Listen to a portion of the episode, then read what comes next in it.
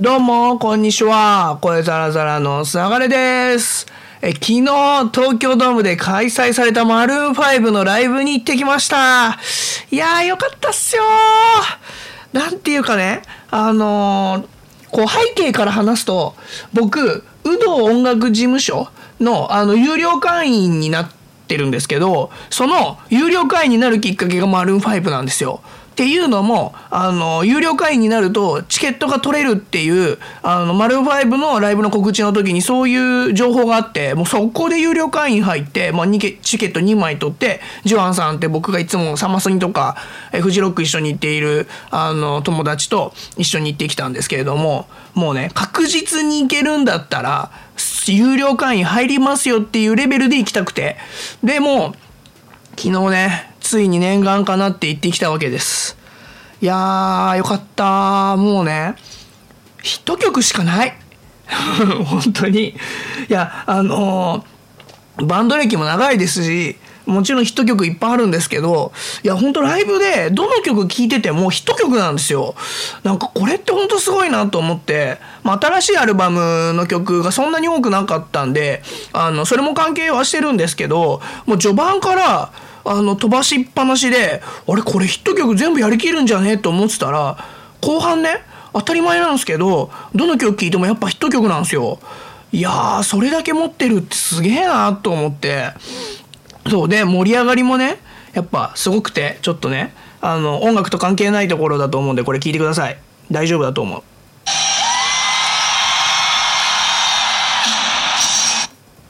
これですよ。終始、ふわーつって盛り上がってる、この感じ。しかもね、あの、マルーン5、まあ、アダム・ラビンってボーカルはかっこいいんで、女性ファンが多いわけですよ。なんで、あの、僕がいつも言ってるね、あの、例えばオフスプリングみたいな、おいおいおいおいみたいな感じの盛り上がりとはまた違うね、すごいこう、いい感じの、あの声援と一緒に音を楽しむっていうねすごいいい感じでございましたただねあんまりあのーライブの演出がなくて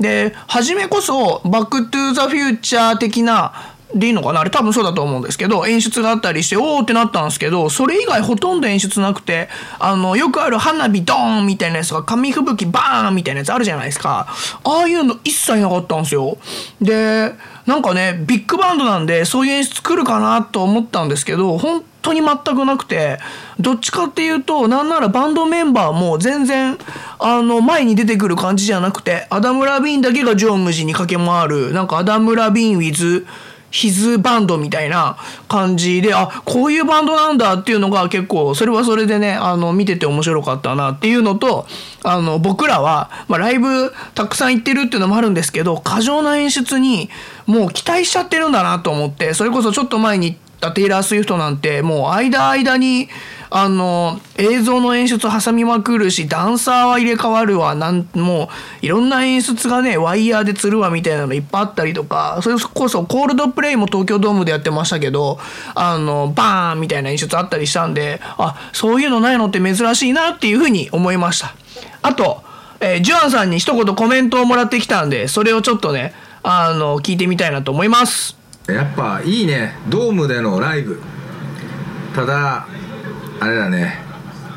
あのマルーン5最高なんでみんなもドームライブには来た方がいい。ちょっと待って、ドームに来いで終わってまい違うドームでライブをできるバンドにを見に行くのは意味があるよやっぱり。あ、なるほど、そういうことですね。うんうん。でもあとアダム・ラビーンは今日ねめっちゃ声出てたから、ありがとうございます。